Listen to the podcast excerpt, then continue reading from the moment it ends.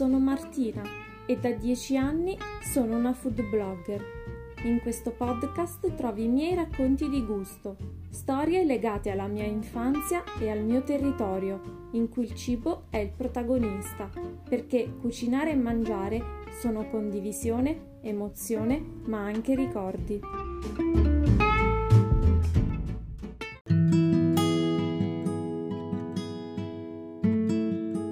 La raccolta delle olive è una delle tradizioni contadine più sentite e praticate della mia zona. Vivo in un paesino di collina, in provincia di Teramo, a 300 metri di altezza sul mare, circondata da vigne ed ulivi. Ogni autunno, tra ottobre e novembre, molte famiglie si riuniscono con parenti e amici per andare a raccogliere le olive questa pratica si svolge dall'alba al tramonto, inframmezzata dalla pausa pranzo e da due altre brevi pause ristoro. La raccolta può durare un solo weekend o per una settimana e oltre, per i possessori di grandi appezzamenti di terreno con più di 100 piante. La sottoscritta faceva parte della seconda categoria. I miei nonni avevano un'azienda agricola e possedevano grandi terreni con ulivi secolari. La raccolta delle olive era ovviamente tra le mansioni più importanti da svolgere. Personalmente ho raccolto le olive poche volte in tutta la mia vita, ma ciò è bastato per farmi capire quanto sia dura tale pratica.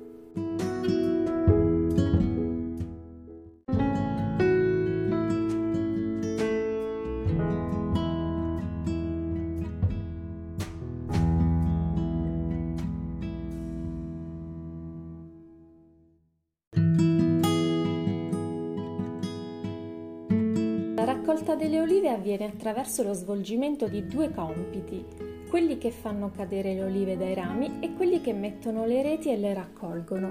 Il primo compito spetta tradizionalmente agli uomini. Di norma per far cadere le olive dai rami si utilizzavano dei piccoli rastrelli e ci si doveva arrampicare sulla pianta. Ma con il progresso sono stati inventati dei pettini pneumatici che simulano le tecniche di raccolta manuale Detto così sembrerebbe tutto molto più semplice e certamente lo è, anzi ritengo che sia molto più sicuro in quanto evitano incidenti traumatici. Ma questi pettini tecnologici sono attaccati a dei bastoni lunghi almeno 2 metri e pesanti circa 5 kg. Tenuti tutto il giorno verso l'alto per scuotere le olive, lo scuotitore si ritroverà durante la sera ad avere le braccia che continueranno a vibrare e le spalle indolenzite.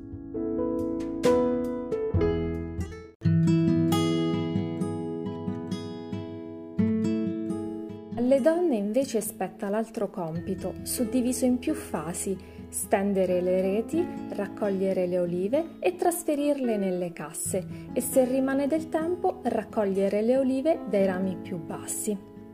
Le reti meritano una menzione speciale perché devono essere posizionate in modo strategico al fine di non far sfuggire alcuna oliva, perché ogni oliva è preziosa questo può accadere specialmente in collina, dove appunto si raccolgono le olive in terreni ripidi e di conseguenza possono rotolare verso il fondo.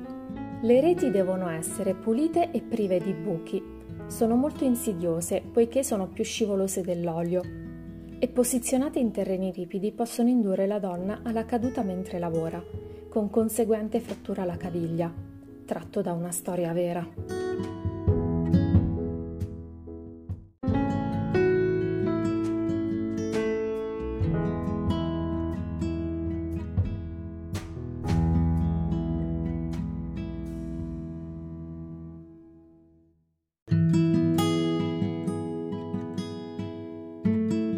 Penserai che una volta che le olive sono state raccolte il lavoro sia terminato e invece no.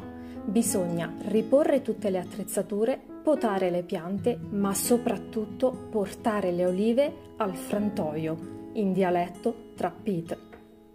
Le olive vengono portate in quei pochi antichi frantoi che aprono solo durante il periodo della raccolta. Capirai quindi che il frantoio sarà pieno di lavoro e per poter realizzare il tuo olio devi attendere anche più giorni. A meno che tu non sia un amico del proprietario del frantoio che riesce a trovarti un posto, magari a notte fonda. Dopo tutto il duro lavoro svolto nei giorni della raccolta e l'attesa per la realizzazione dell'olio, non c'è soddisfazione più bella di tornare a casa e gustare l'olio nuovo, rigorosamente su delle fette di pane, fresco o a bruschetta.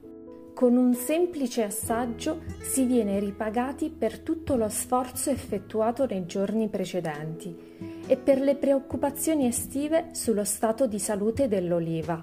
La farà? Quanta ne farà?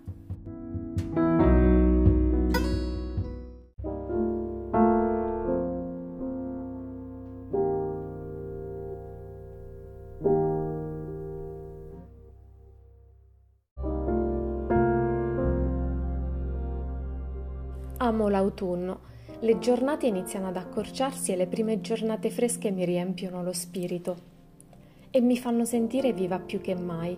Adoro i colori dell'autunno, ma anche gli odori, come quello che senti quando sei in macchina a pochi metri dal frantoio e vieni pervaso da quell'odore forte, unico, che puoi sentire solo in tale periodo e che ti scalda il cuore.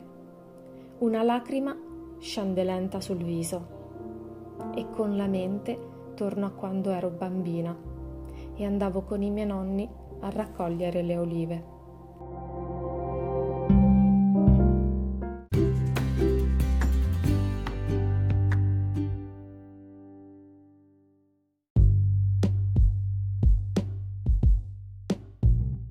Hai ascoltato Racconti di gusto. Segui il podcast per non perdere altri contenuti. Per maggiori informazioni visita il sito martinaolivieri.it.